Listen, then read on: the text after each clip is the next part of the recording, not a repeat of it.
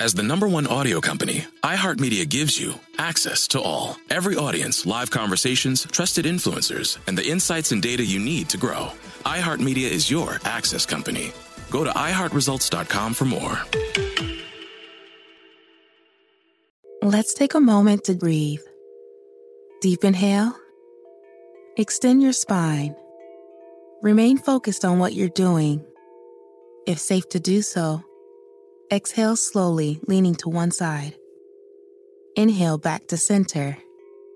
If safe to do so, exhale slowly to the opposite side. Find mental health resources at loveyourmindtoday.org. This message is brought to you by the Huntsman Mental Health Institute and the Ad Council. Hey, everybody, welcome to Across Generations, where the voices of Black women unite. I'm your host, Tiffany Cross. Tiffany Cross. Join me and be a part of sisterhood, friendship, wisdom, and laughter. We gather a seasoned elder, myself as the middle generation, and a vibrant young soul for engaging intergenerational conversations. Prepare to engage or hear perspectives that literally no one else has had. Listen to Across Generations podcast on the iHeartRadio app, Apple Podcasts, or wherever you get your podcasts.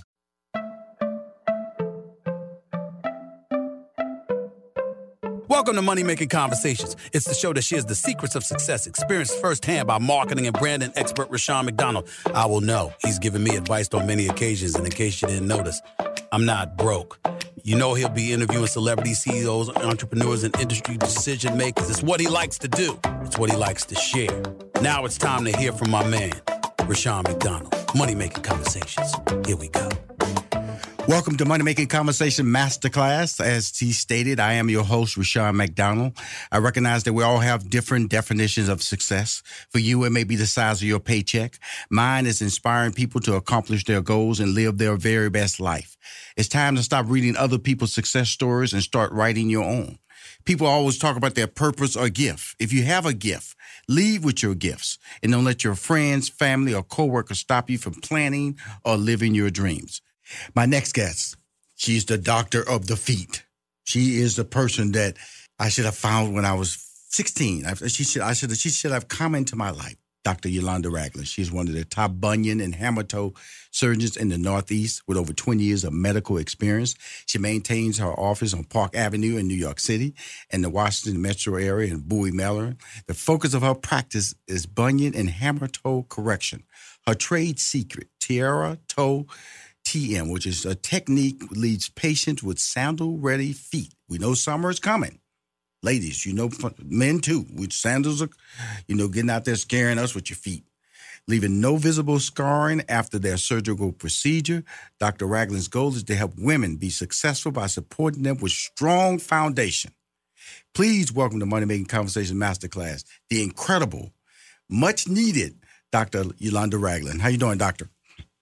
Hello, good evening, Rushion. Thank you so much for that glorious introduction. How are you doing? Well, uh, you know, I would, uh, I'll be honest with you. Uh, uh, I made mistakes with my feet, Dr. Ragland. I know that's not the first time you've heard this. You you went into a business where, you know, like you said, you, the foundation of what you do in life is how you stand, how you walk, how you present yourself when you walk into a room. And a lot of people are walking around with very painful feet. Am I correct?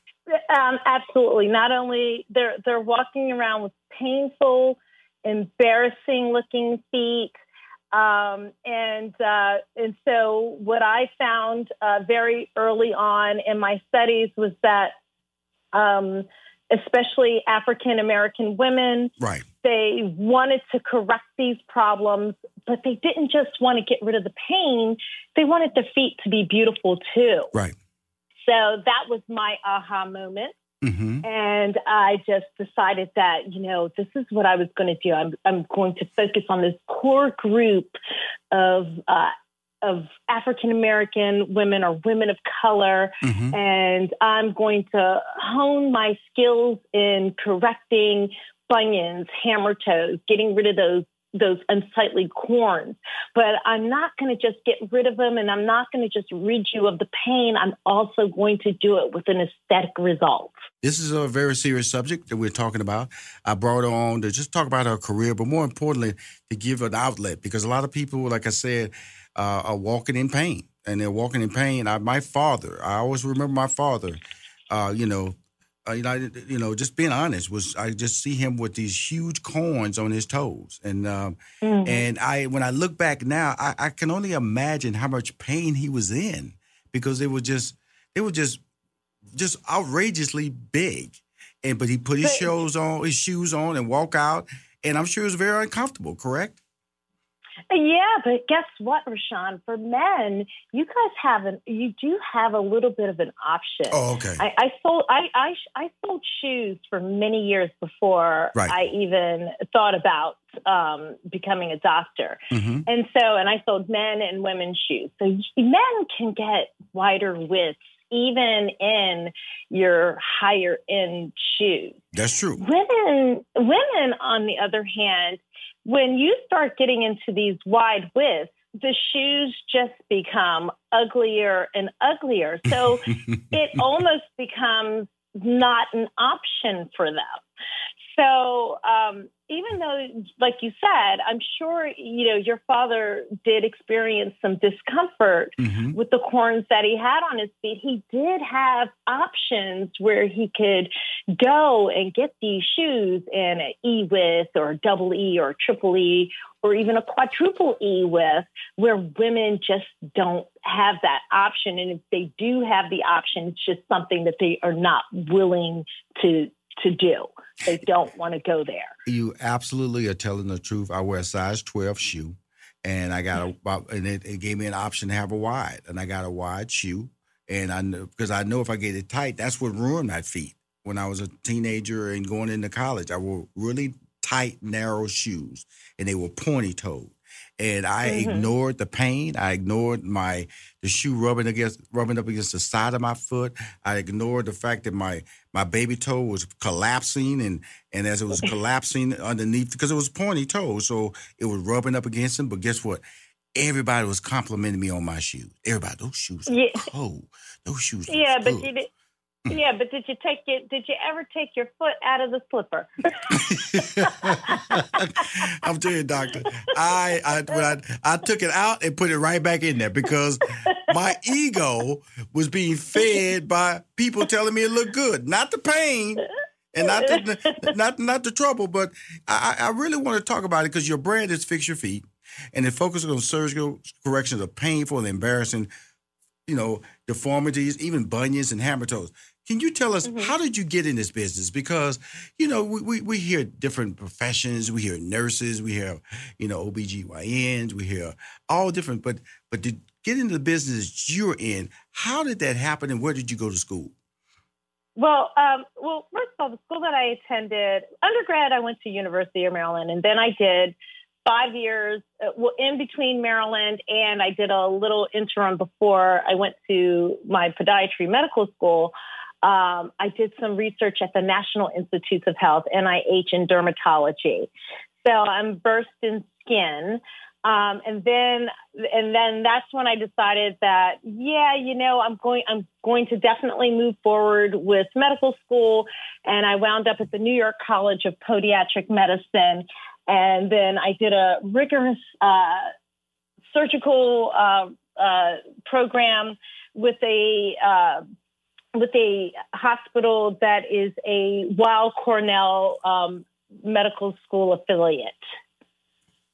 And then, but but what really tempted you in that direction? Because you have options. You know, you're talented, you're educated, but what you know because everybody has a choice to make like i said i i went to college and i wanted to be an engineer and then i drifted between different majors and i wound up falling with my natural love and skill was mathematics and i minored out in sociology and I graduated. And that was really the right direction for me to go, even though I thought engineering was the direction that I wanted to go. Did you go in college, go into college thinking about this direction, or at what point if the light bulb went out, went went out and went above your head and said, "This is where you should be pointing"?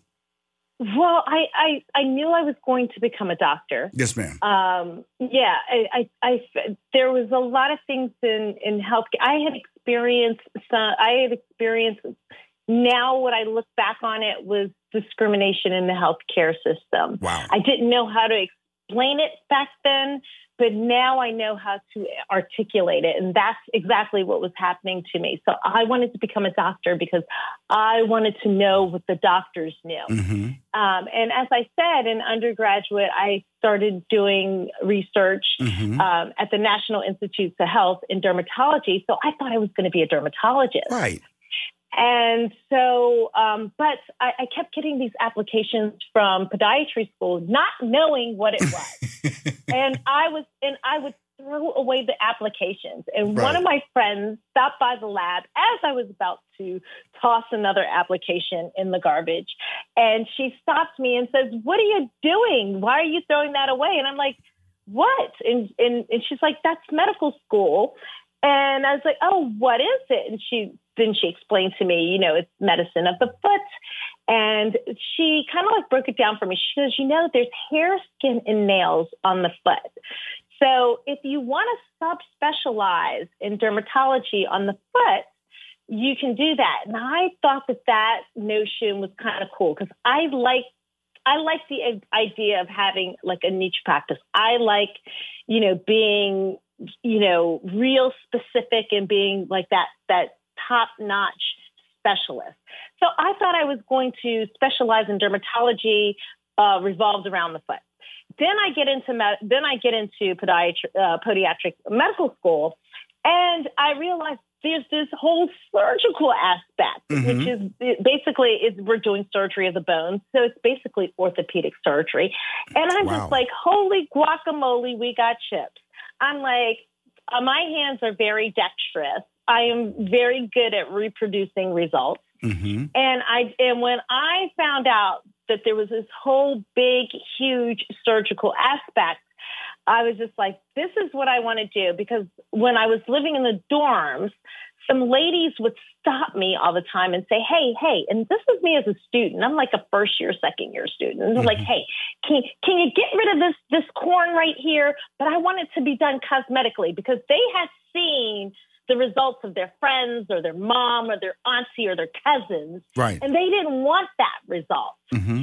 And I kept hearing this over and over again throughout uh, throughout medical school. And then, you know, and then I started seeing what results looked like um, when I was in my residency program, and I would compare what I would see on Caucasian skin versus black skin, and I would and I would see that those results did not translate over to the black skin. That we scarred differently. Wow. So I said, you know, you got to think outside the box. You know, there's got to be a better way to do this so we can get better results on people of color. And so, with my dermatological background, I was like, okay, there are ways to suture the skin. Um, you know, think more like a plastic surgeon working on one's face. I just said there's got to be, you know, different ways to close, and maybe there's different approaches so the scars aren't visibly noticeable to the eyes. Maybe we can hide the scars. And because I was afforded the opportunity to be in such a great res- residency program and scrub in with literally hundreds and hundreds of different surgeons, I got to see people do things so many different ways. So I journaled the the techniques that I thought were the most optimal. Mm-hmm. And then I put those things together and then I put a little bit of my special sauce on it. Right. and and then that's how I came up with my petty plastic tiara toe technique. Mm-hmm. Um, and so yes, that's that's basically um, that's basically how I how I came up with right. with the practice. And like I said, I started the practice to target the specific demographic mm-hmm. with in my, keeping in mind that the procedures are for everybody, but I felt like this specific demographic was being dismissed, they weren't being heard, and they weren't receiving the services that they deserve. Right. Right. We'll be right back with more Money Making Conversations Masterclass with Rushion McDonald. Now let's return to Money Making Conversations Masterclass with Rushion McDonald. Now, when you when you talk about trying to do something I have to say, this technique was it a new technique? Was it a technique that you uh, figured out, and then when you when you started applying it, did, did other fellow doctors in your industry question that technique, or felt it was some type of fad or some type of you know hype thing that you had you had you had put in place? What was the reaction?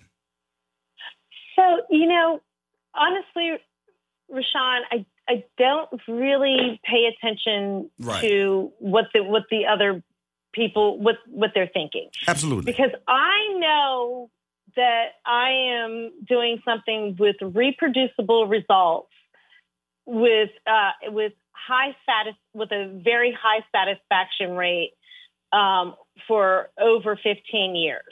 Congratulations. So, so when if I have naysayers that don't understand my demographic right. and that have been giving my demographic, the demographic that I'm targeting, less than what they deserve, and if they are snubbing their noses at, at my technique, I don't have time to pay attention to that. hmm Um, what I do know is that my uh, that I have taken, like I said, it's been I the everything about the technique is not completely new, but there are aspects of it that are completely new. So I've, I've taken, like I said, different things. I saw one person do thing one thing this way, another person do something another way, and I I, I combined some of those things together. And like I said, then I put then then as I started perfecting the technique, I started changing things and tweaking it and and just getting it so that I can get the best result possible for these patients. Here's a question, Dr. Ragley, because I grew up with six sisters. And I'm not saying I'm a female expert, but I had six of them in my life. And guess what? They were very opinionated, and five of them were older than me. So they did steer my, my vision. When it comes to high heels, are high heels safe to wear all the time, or is there a certain age slash weight limit for, for high heels? Talk about the high heels phenomenon because they're not going away. It's, a, part of the fashion culture. Is there a, uh, I wouldn't use the word danger, but are they safe to wear all the time? I'm going to talk about high heels like like one would talk about alcohol. Okay. Wear your high heels responsibly. so, right, right. Mhm. so so and, and i'm saying that you you should not be in a pair of five inch stilettos wow. eight hours straight Mhm. that's you know that's bad form that's bad decorum for the foot um, but if you know if you're having a night out and you want to look extra and you are able to tolerate walking around in those shoes by all means you i think that express yourself you know go ahead you be you. Um, but like i said it's not something for you to stand around in all day long for eight hours. If you're going to wear heels like i said you should always bring a pair of safety shoes with you so that you can give your foot uh, um, a break from being in that declinated angle for so long. Mhm. Um, and and if you start to feel pain, like you shouldn't be feeling pain. So like you were saying, you would you would feel the pain on the pinky toe. So if that pinky toe starts burning, it feels like it's about to catch on fire. You need to come out of them and get into your safety shoe Right. because it's, it, it, that is a point where your feet are literally talking to you and telling you, "I need relief. Please get me out of here." And that's So and that's true. say- what yeah, you're saying is very true. say- very true. Right. We ignore what our body is telling us. We ignore our body talking to us. I ignored it, and and that's why when I I invited you on the show, you know, my show is Money Making Conversation Masterclass. They said, "Why do you have a foot doctor?" on?" Because I know how my feet impact my life every day. You know, because of my feet, I have to soak them once a month. Just to, just I'm not going into any graphic details, but I have to take care of my feet periodically to make sure that I can walk in the shoes that I now afford myself because I'm smarter now.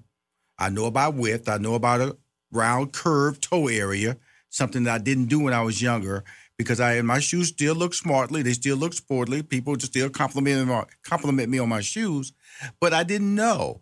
Now, what advice when you when do, when you when people come into your office, do you become a counselor or a person to give out advice?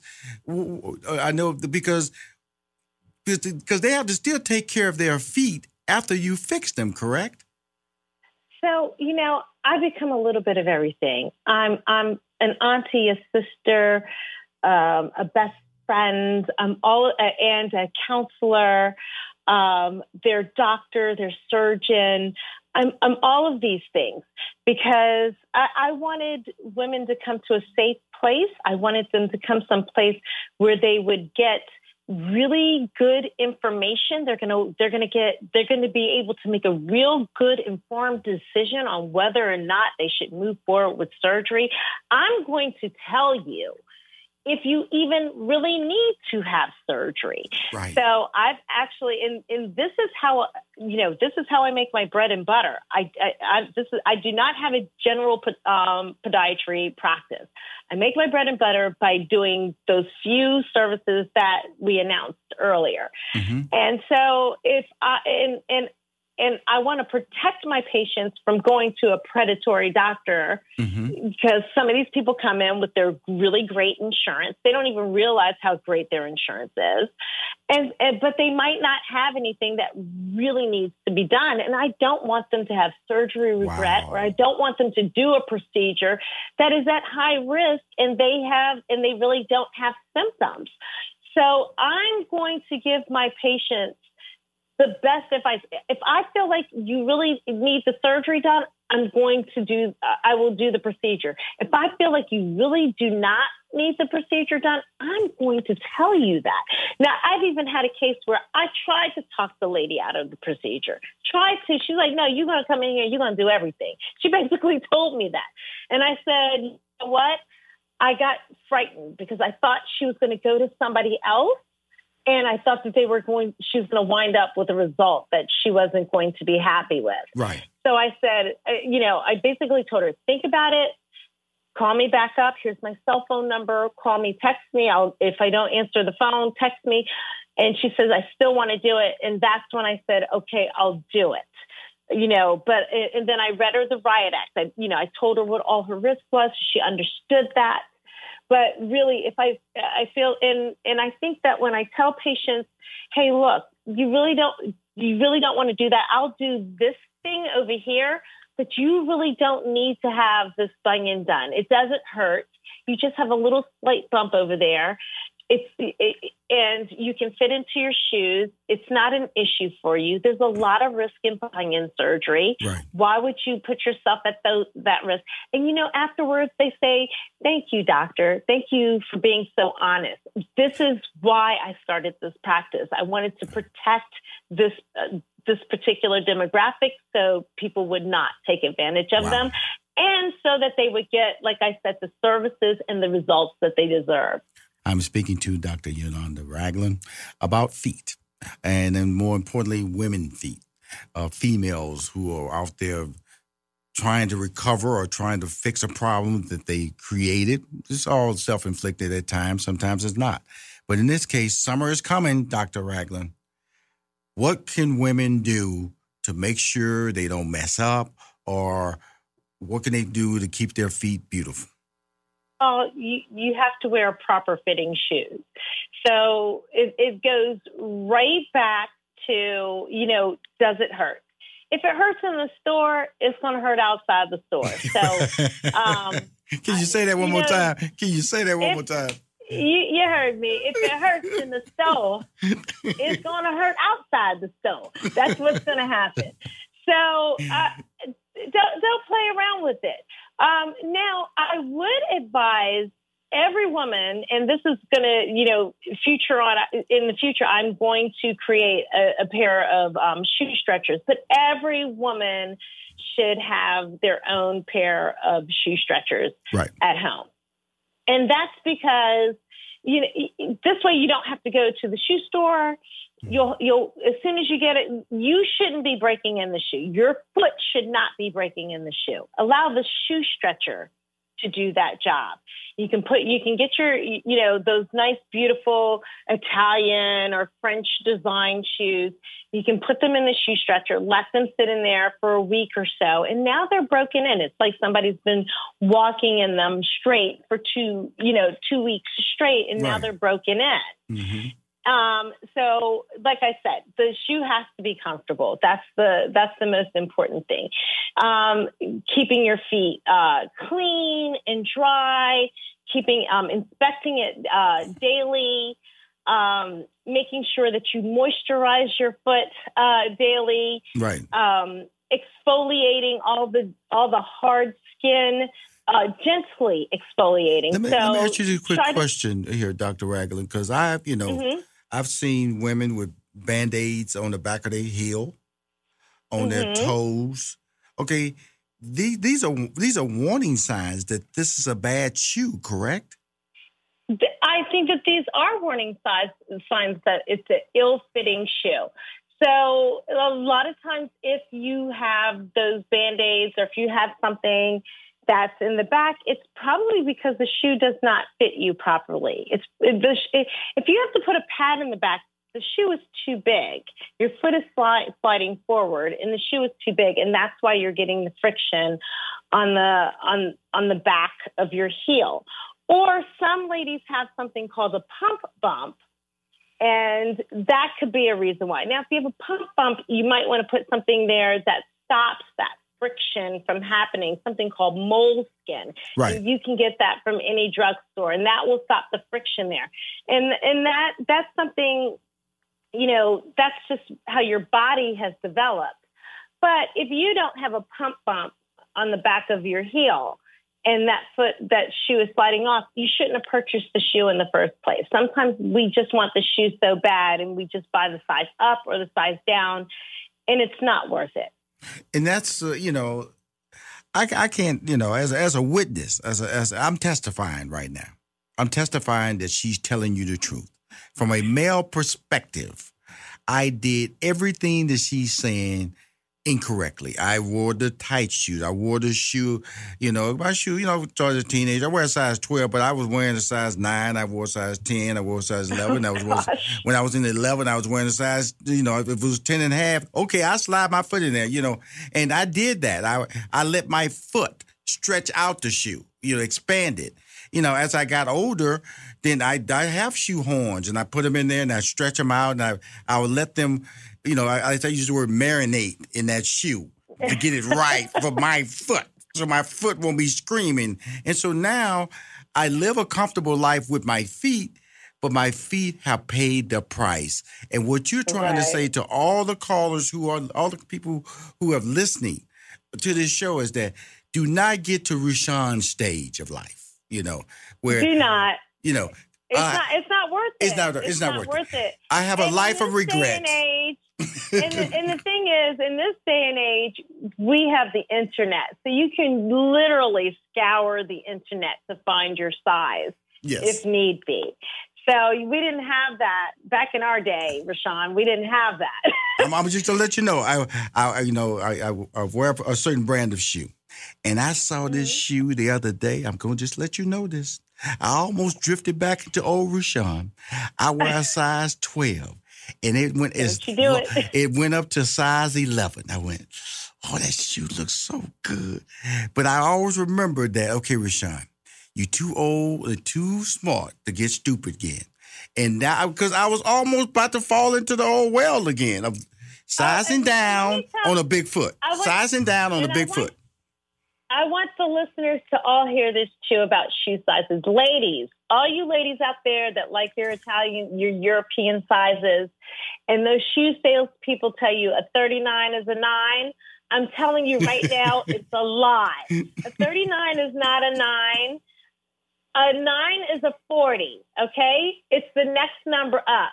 Those people don't know what they're talking about. I sold shoes. I know what I'm talking about. Mm-hmm. Okay, I sold shoes when we used to measure your foot on the Brannock device. We sat down in stools and we put the shoes on your foot. Not these people that come and throw the boxes at you and run away. okay? so I'm telling all of you when they come and tell you, oh, a 38 is an 8, they are liars. It is a Yes, 39 yes, is an yes. 8. It's the, uh, Preach, so I just want all of yes, they're so and I'm and the same goes for the men's shoes as well. So all these people that are telling you don't buy the shoe just because of the size. Buy what fits, what feels right on your foot. Don't get caught up in the number. It's Yes. just a number. Yes. yeah, I, you know something, Dr. Young Ragland. I, I, I so appreciate you coming on my show, allow me to just, you know, tell the truth about Rushion and his feet, his magical feet. They're not so magical when I take the socks off. They're rather terrifying. And I say that because of the fact that I I, I was stupid. I, I ignored the pain. I wore shoes that were smaller than what they should have been. Now, I am happy with my life. I wear quality shoes that that allows me to gracefully walk the halls or gracefully drive my car, but I didn't have to pay the price if I would have just listened. That's all. And that's why I've invited you on the show, Dr. Ragland, was to just You're let people know. You are not you are not alone. So yes, first of all, I just want to I will let people know everything. So first of all, I just want everyone to know out there, I am actually a Pegasus unicorn. I am arguably the only African American woman on this planet that has that caters to her sister folk with Right. a practice that strictly focuses on correcting bunions and hammertoes Right. and removing corns with a cosmetic result. I am Dr. Yolanda Ragland. My business is Fix Your Feet. Um, you can find me. I'd like everybody to pull out their phones right now. Follow me on Instagram hmm um, and Twitter hmm um, and Facebook on Fix Your Feet. Right. Um, also TikTok as well as Fix Your Feet. And also go to my Fix Your Feet products. I have a new product line. I have the Fix Your Fungal Nail product line. It is second to none than anything out there. If you're having a problem with fungal nails, go to that website. Great. Check it out. We, we can we can eradicate that. Dr. Yolanda Ragland, thank you for taking the time to come on Money Making Conversation Masterclass. You were brilliant as you are whenever I meet you. Thank you. You're wonderful. You are a person, a breath of fresh air. Thank you for coming on Money Making Conversation Masterclass. We'll be right Hey, everybody, welcome to Across Generations, where the voices of Black women unite in powerful conversations. I'm your host, Tiffany Cross. Tiffany Cross. I want you all to join me and be a part of sisterhood, friendship, wisdom, and laughter. In every episode, we gather a seasoned elder, But even with a child, there's no such thing as the wrong thing if you love them. myself as the middle generation. I don't feel like I have to get married at this big age in life, but it is a desire I have and something that I've navigated in dating. And a vibrant young soul for engaging intergenerational conversations. I'm very jealous of your generation Yeah. that didn't have to deal with Instagram and that. Tinder. This is Across Generations, where Black women's voices unite, and together, you know how we do, we create magic. create magic. Listen to Across Generations podcast on the iHeartRadio app, Apple Podcasts, or wherever you get your podcasts. My name is Ariel. I moved to the US at 19. I spoke no English and I struggled finding job opportunities. Everything I have, I owe to the Adult Literacy Center and getting my high school diploma at age 22. It was an honor helping you achieve your greatness. Now you're helping others achieve theirs. It inspires me. When you graduate, they graduate. Find free and supportive adult education centers near you at finishyourdiploma.org. Brought to you by Dollar General Literacy Foundation and the Ad Council. Welcome to season nine of Next Question with me, Katie Couric. It is 2024, and we're going to get through this together, folks. My campaign promise to all of you here on Next Question is going to be a good time the whole time, we hope. I have some big news to share with you on our season premiere featuring Kris Jenner, who's got some words of wisdom for me on being a good grandmother, or in her case, a good lovey. You know, you start thinking of what you want your grandmother name to be. Like, are they going to call me grandma like I called my grandmother? So I got to choose my name, which is now Lovey. I'll also be joined by Hillary Clinton, Renee Fleming, Liz Cheney, to name a few. So come on in and take a break from the incessant negativity for a weekly dose of fascinating conversations. Some of them, I promise, will actually put you in a good mood. I loved it. Your energy and joy. I'm squeezing every minute I can for you out of this season of Next Question. Last question. I promise you have to go. I have to go. but it's been so fun. And I can't wait for you to hear it. Listen to Next Question with me, Katie Couric, on the iHeartRadio app, Apple Podcasts, or wherever you get your podcasts. Right back with more money making conversations masterclass with Rushion McDonald. You are now tuned into the Money Making Conversations Minute of Inspiration with Rushion McDonald. Hi, Rushion McDonald for Money Making Conversation with your daily minute of inspiration. This week I sat down with television and film producer and Harvard graduate Aaliyah Williams to discuss the project she has produced through her production company, Just a Rebel.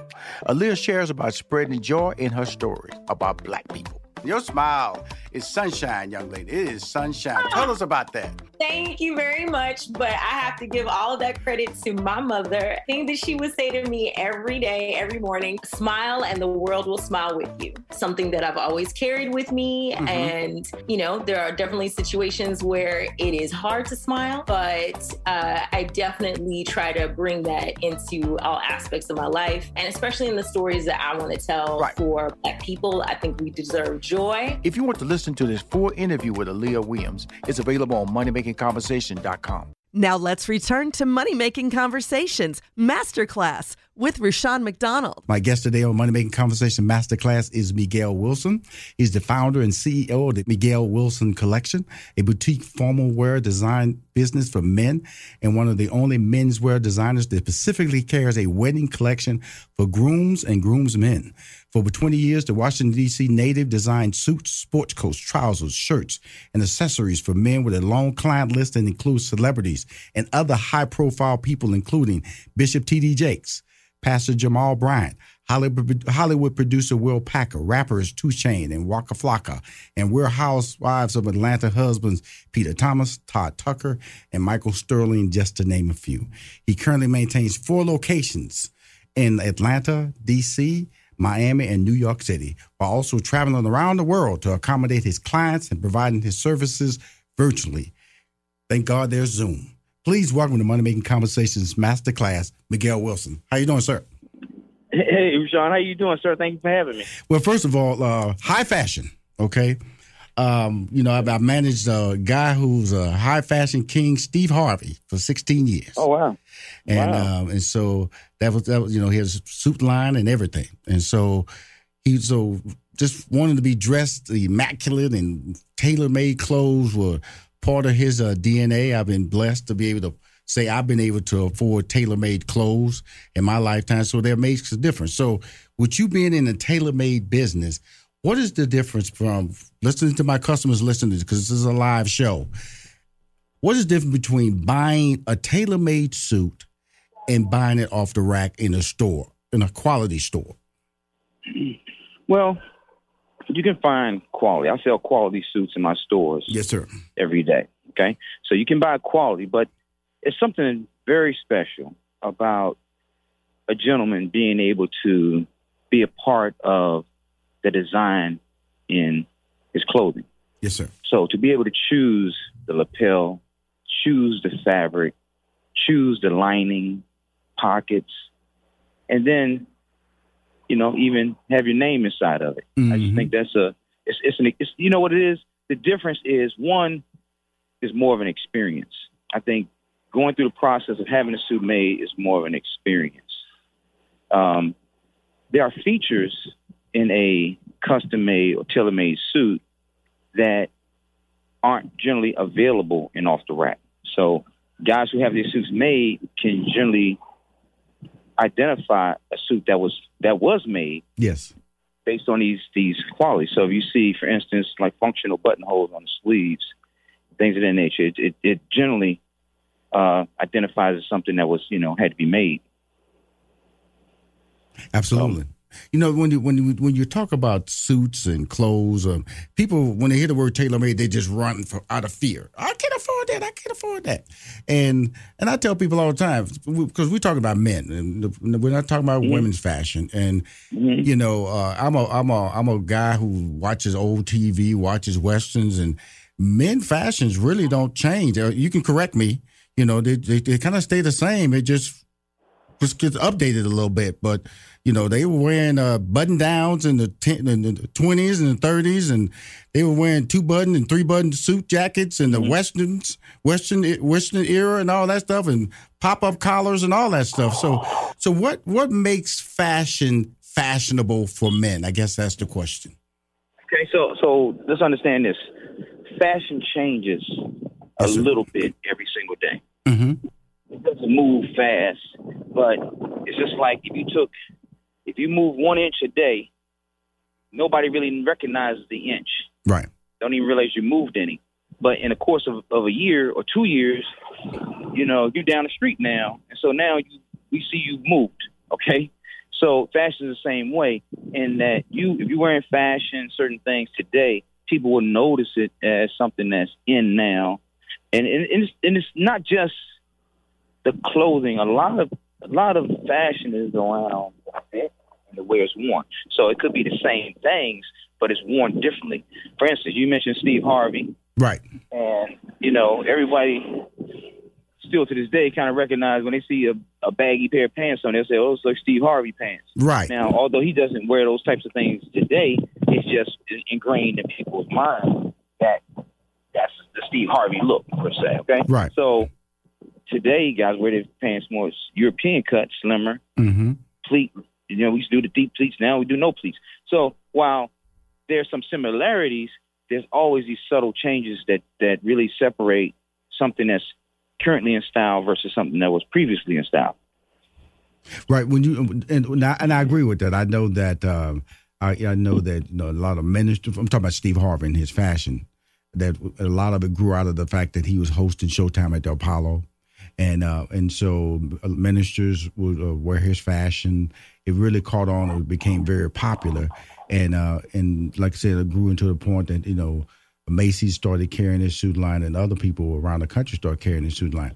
What, what did, let's let's go back up a little bit because I jumped out real quick and asked you a right. question about fashion, right. Mr. Wilson. How did you get started in this whole game and in the early days before you became in high profile and and people trusted you to be able to deliver on these fashion based on the names that I mentioned when I mentioned uh, Bishop T.D. Jakes, or, you know, Right. Will Packer, and then you jump over to rappers, 2 Chainz, which is a totally different fashion look and fashion style.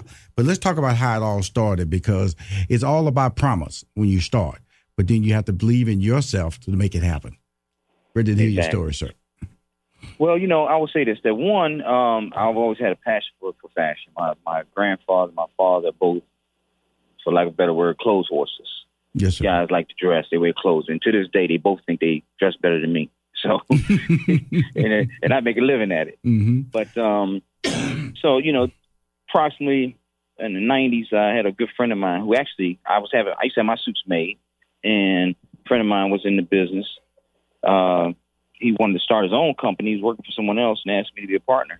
And I invested and worked in the business for seven years and learned what I needed to learn. And it's just kind of just went from one level to the, one stage to the next, if you will, you know. So um, the greatest, you know, the transition from, you know, just starting out or, you know, getting a name out there and then really catapulting to the next level where you do have the celebrities and people become more of a trusted name, if you will Right. Mm-hmm. is a result of a lot of trial and error. Okay. Being in this business as long as I have, I've made pretty much every mistake a person can make. The thing is, I didn't quit as a result of those mistakes. That's the first thing. Second thing is, I changed because of those mistakes. One thing about me, I tell my people today, I'm I'm fine with you all making mistakes. Mistakes going to happen. What I don't like is the same mistakes being repeated. Right. So when we have a mistake, we have to come up with solutions and and ways to prevent it from being a mistake tomorrow. So this this has been part of what I feel to be the trust that people gain in me is the fact that I think over a period of time we've been able to eliminate a lot of the mistakes and create, you know, a high rate of quality service and Right. quality products. We've lost some great um name. I know um, Andre Leon Talley. I interviewed him on Money Making Conversation Masterclass. I read his book, inspiring, and Virgil. We just lost him. When you see talent like that leave your industry, And then uh, are those are those mentors to you? Are those uh, people you look up to? Talk to us about that. Um, you know, I, I take a little bit from everyone. Yes, sir. That, you know, I, I can I learn from entrepreneurs in business. So, so, so as a as a fashion designer, I'm, I'm also a businessman. Right. So, taken from you know from the fashion standpoint, you know, my inspirations come from a variety of places. It can come from people. It can come from just art. It can come from traveling. Um, but I think I learned I learned a lot just talking to business people, and you know, through those conversations, sharing stories, you know, details about issues and problems and things, how they handled it. I think is has been a great part of the process as well. So, but um, go ahead. You know, the thing I want to talk to about is that, you know, that because you mentioned about customer service and not making mistakes. Let's because you're dealing with fashion, and this is something when somebody puts on, it's going to go out in public, and then you're dealing with high profile talent. They may be on red carpets, they may be on TV, uh, Entertainment Tonight, maybe on a, uh, a different different layer or restaurant or an event, and so your brand is not like something that doesn't get recognized. It can be put on the spot. It can be memed on social media. It can be, it can be, uh, it can be a, a, a, a blessing and also a curse if it's done wrong. And so, right. You, you know, you know what I'm saying. And so, when you when you're looking at fashion and and individuals come into you for your brand, your because they're seeking your advice. I know I do when I'm sitting down with someone who's designing something from, or I might pitch an idea and they might go, uh, Rushion, I don't think that's a good idea. How do you work that through the process? I know you're a trusted leader in fashion, but you also pitch ideas. How do you work the ideas of a client into your fashion talents to deliver the clothes that they want? That's a that's a great question. Um, you know, people come to me with ideas all the time, and realistically, I have to be able to see it. Right. And you know, people come with ideas that are kind of way out there, and if I, yeah, but but if I, but if I'm not feeling it, like wow, then I will tell them, you know, this is. I understand what you're trying to do. I'm. I just can't see. I don't have a vision for this. What you're trying to do, I, or or I see it. I just don't like it. Right. Okay. And and I I just I think being honest, one of the biggest traits, greatest traits a business person can have is integrity and Right. good character. Right. That when you say something, people know you mean it and this is from the heart. So I don't try to I don't say things to make I don't say anything just to make somebody feel good. I don't tell people what they want to hear. I tell them what I think and what I feel. Mm-hmm. And that that comes with people give you a lot of respect when Right.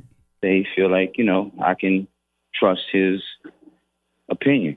Right. So it's not all about the dollar. It's about the, the honest relationship. Because, you know, these people need to learn this about fashion. It's like when I would sit down with a person like you, Miguel, first of all, it's trust. Uh-huh. And also, I'm seeking advice too. Okay? Okay. You know, I might be a person who might write the check, but I'm also kind of a little bit stupid too. Okay? And so you have to educate me uh, a, a little bit. So I, I appreciate what you're saying, and people need to hear him when he says that because a lot of times people, when they ask questions and ask for advice, they really want the truth. They want to know. Now, it might not be what they want to hear. Otherwise, they would have asked the question. So it means you need to tell them something they need to hear to make them have a balance of reality.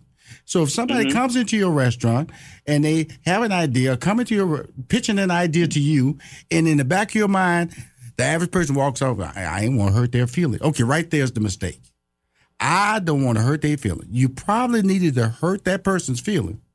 Then they won't be embarrassed. They won't be opening a restaurant with no budget, with no business plan, because you didn't step up to the plate.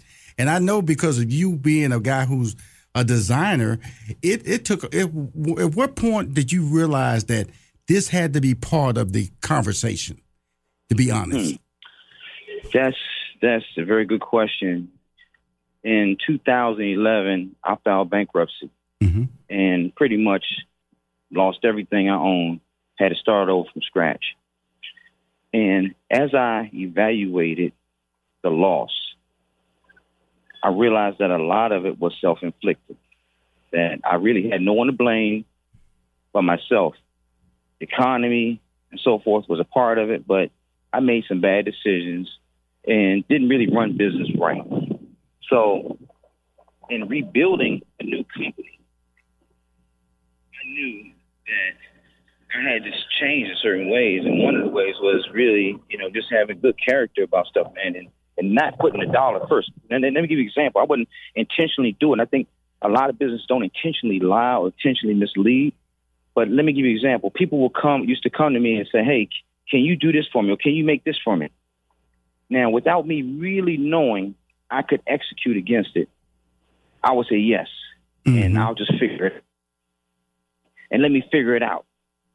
And I had every intention of figuring it out and getting it right, but sometimes I failed, and as a result, you you not deliver on the promise or the customer's expectations. So too often we get in these desperate situations in business where we make deals in situations to pay rent or to or to, or to fix us a serious problem we have financially. But at the end of the day, we've messed up our integrity and messed up our character and messed up the, the potential for someone to refer us to other people or do more business with us. So through evaluating myself and those types of decisions, I just made a decision that I'm making making money. I, I don't have any money at this point. I don't have much, and so let me just operate, you know, uh, in a way that I know I can deliver and be Absolutely. good and great and great at what I do. We'll be right back with more Money Making Conversations Masterclass with Rushion McDonald. Now let's return to Money Making Conversations Masterclass with Rushion McDonald. You was talking about mentoring, which I, which I, which is a modern term in the sense that I know when I was growing up, I didn't have that word to my disposal, and the and the millennials, they and Gen Z, they understand the value of mentoring. And I also want to be able to say that that's the purpose of me creating this show was to create lanes where people can come on this show, either call on the show or or just hear interviews through mentorship. Maybe they won't make the mistakes. Talk about your mentorship, sir. for for what you do in this area as well. You're right, millennials do understand it better than you know previous generations. Um, you know, knowledge is power, and you know sometimes you can learn the hard way. You can learn from others. I'm the hard Right. way. I'm the hard way, Miguel. I'm the hard way. Right. but you know, so as a result, I have you know many. Um, I do fashion shows and things. I have a lot of uh, designers that participate that uh, you know look at me as a, as a mentor and, and call on me for advice, questions, stuff. One of the things you know, I think a common mistake is that designers or people who intend to be designers and want to start a a line or whatever set it up based on just their own personal likes and dislikes and not with the customer in mind. Mm-hmm. So I think that you need to if you're if you're in fashion, if you want to stand out in fashion because there are millions of, of, of brands out there now, right? Right. So how do you how do you segment yourself or separate yourself from everything else that's there? You have to do something or have a particular purpose or client or niche that you're focused on to really do that. So back I talked to you about when I filed bankruptcy and start had to start all over. Mm-hmm. One of the other things I did was identified a space in fashion that was unoccupied Right. and that was serving grooms.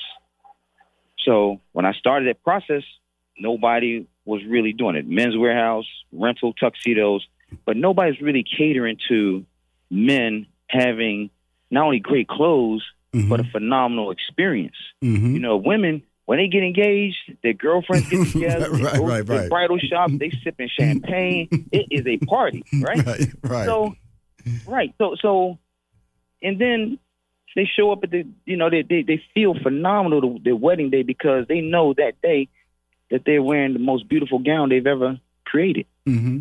for themselves. So, men deserve the same thing, particularly in this day and age when so many of us are paying for the weddings out of our own pocket too.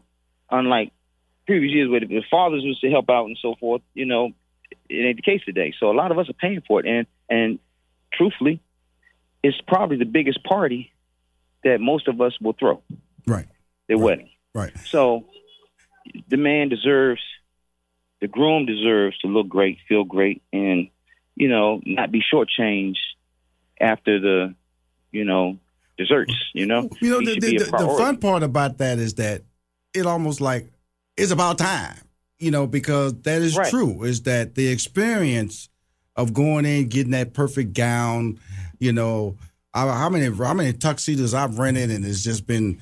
Oh, he told me to come get that color in the corner, and I get it, and I get some ugly shoes, and I go. Okay, and that's really my, that's the experience I remember. I'm just telling you the truth. I've I've done this several times, so it's always a hard pair of uh, patent leather shoes and a, a, a ill-fitting uh, a tux that, that somebody else has worn maybe four or five hundred times before I put it on. Exactly.